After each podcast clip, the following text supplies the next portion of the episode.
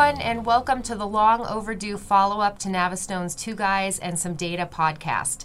In our last podcast, we announced that one of our guys, Alan Abbott, was retiring.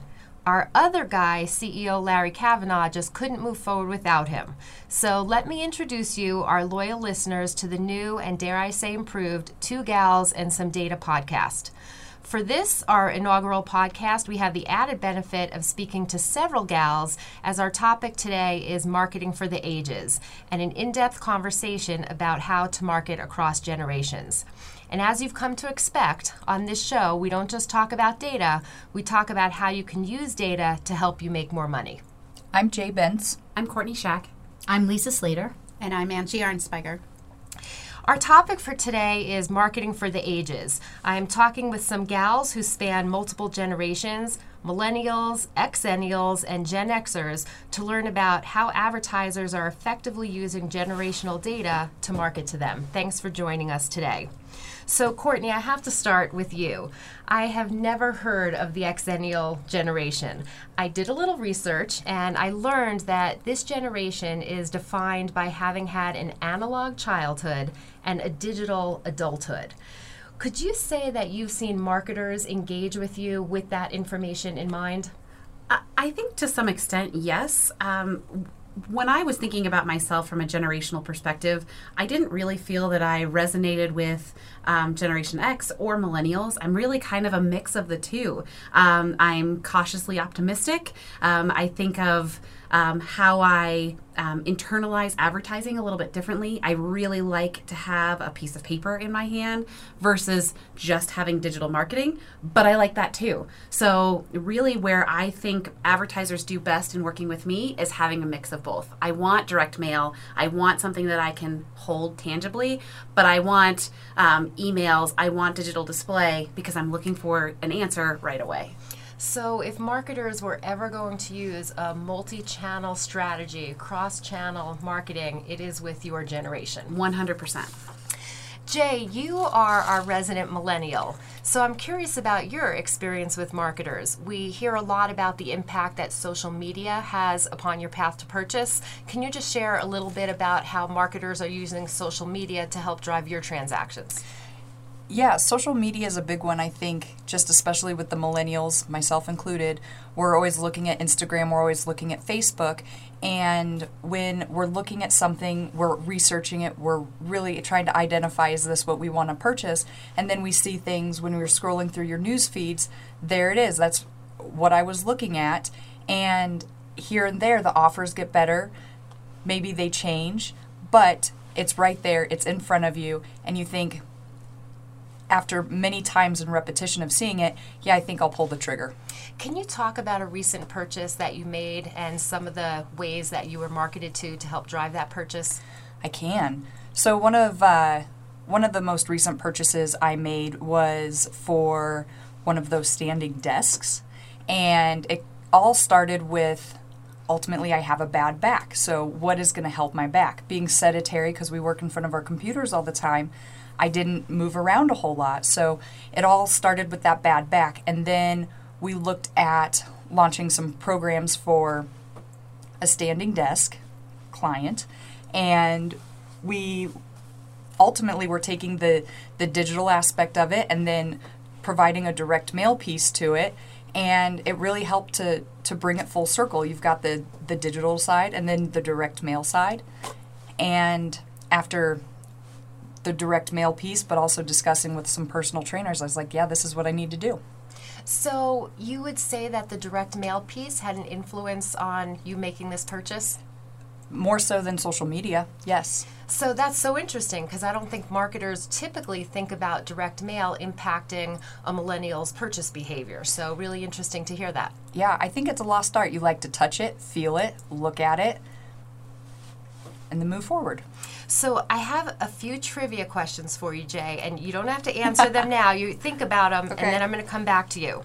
Um, I want you to think about what percentage of millennials say they ignore digital retargeting, and what percentage of millennials said that they've made a purchase due to direct mail. All right, you'll think about those. I'll think about them. All right, sounds good. So, Lisa, you are our Generation X. I am too, so I'm really curious about how you answer this question, just to see if you and I, both in the same generation, kind of think about our path to purchase similarly.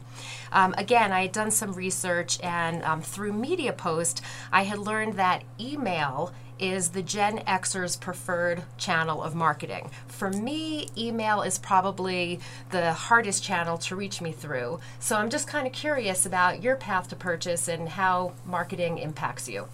So for me, I'm more about getting the best product for the best deal.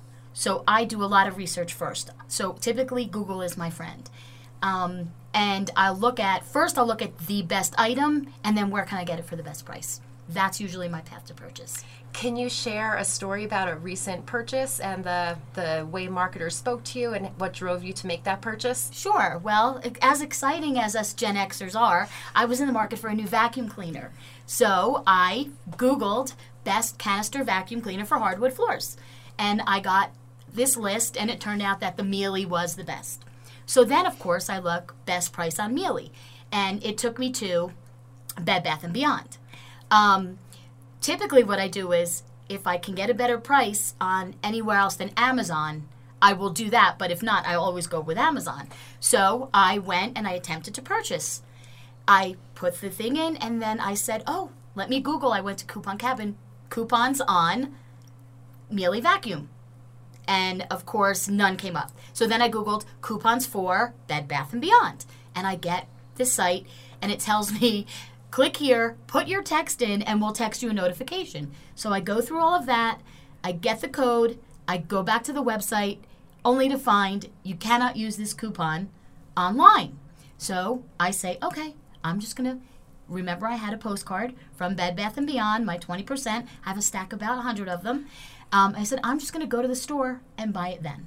So when my husband came home from work, we went to the store I was still not allowed to use the coupon because it's a brand that's excluded, but I did make the purchase there.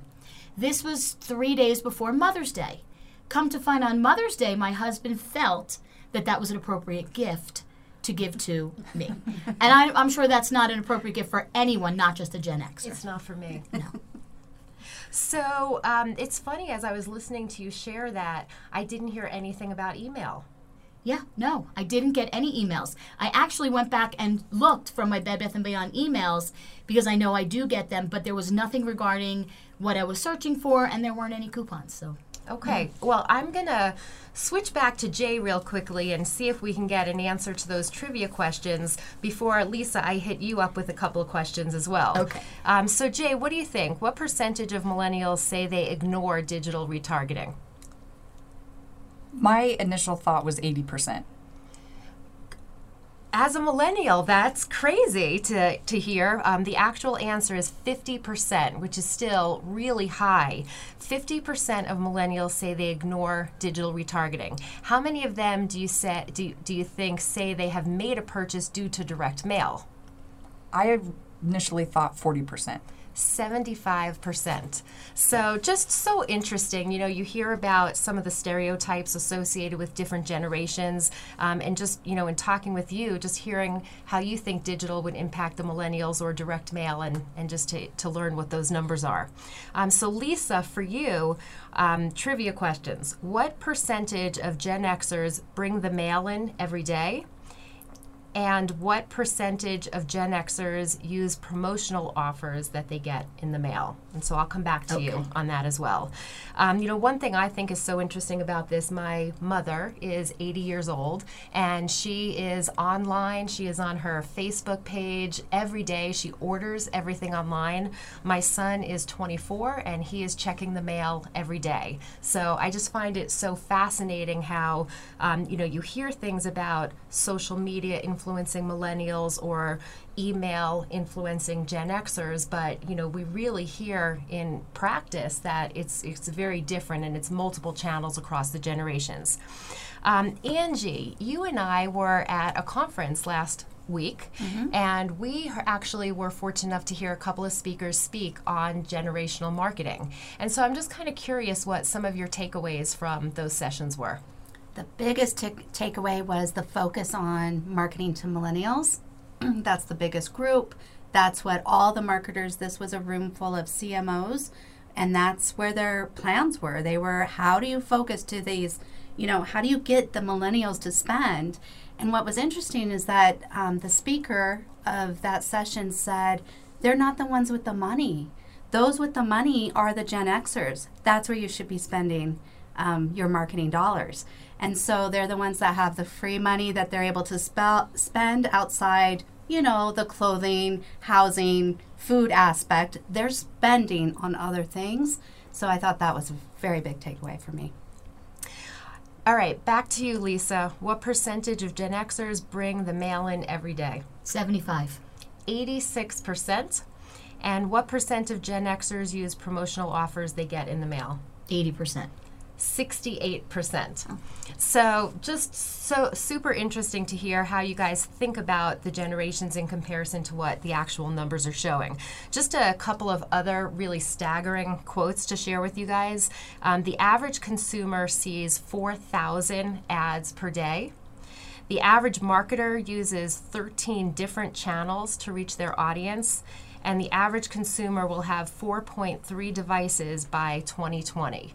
So what this suggests to me and you know really nicely summarizes the things that you've all said here that marketing is happening across all channels regardless of what genera- generation you're in. And so just in thinking about marketing in the future, you know, I don't think that thinking about generations as a segment to market to um, is going to be enough. I really think you have to understand the individual path to purchase for each consumer, each um, customer that you're working with, and if it is a combination of social and email and direct mail and display, you've got to figure out what that right path is and talk to them in that way.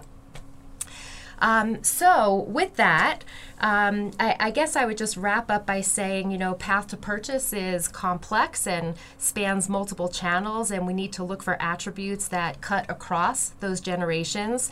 Um, and we need to be using data, research, interviews to construct those realistic generational personas. This will give marketers that advantage that they're really looking for. So that'll do it for this episode of Two Gals and Some Data. Thanks to our panel, and thank you for joining today. If you want to read more from us, check out navistone.com, our blog. And if you enjoyed today's show, head over to iTunes and leave us a five star review. Thanks for listening.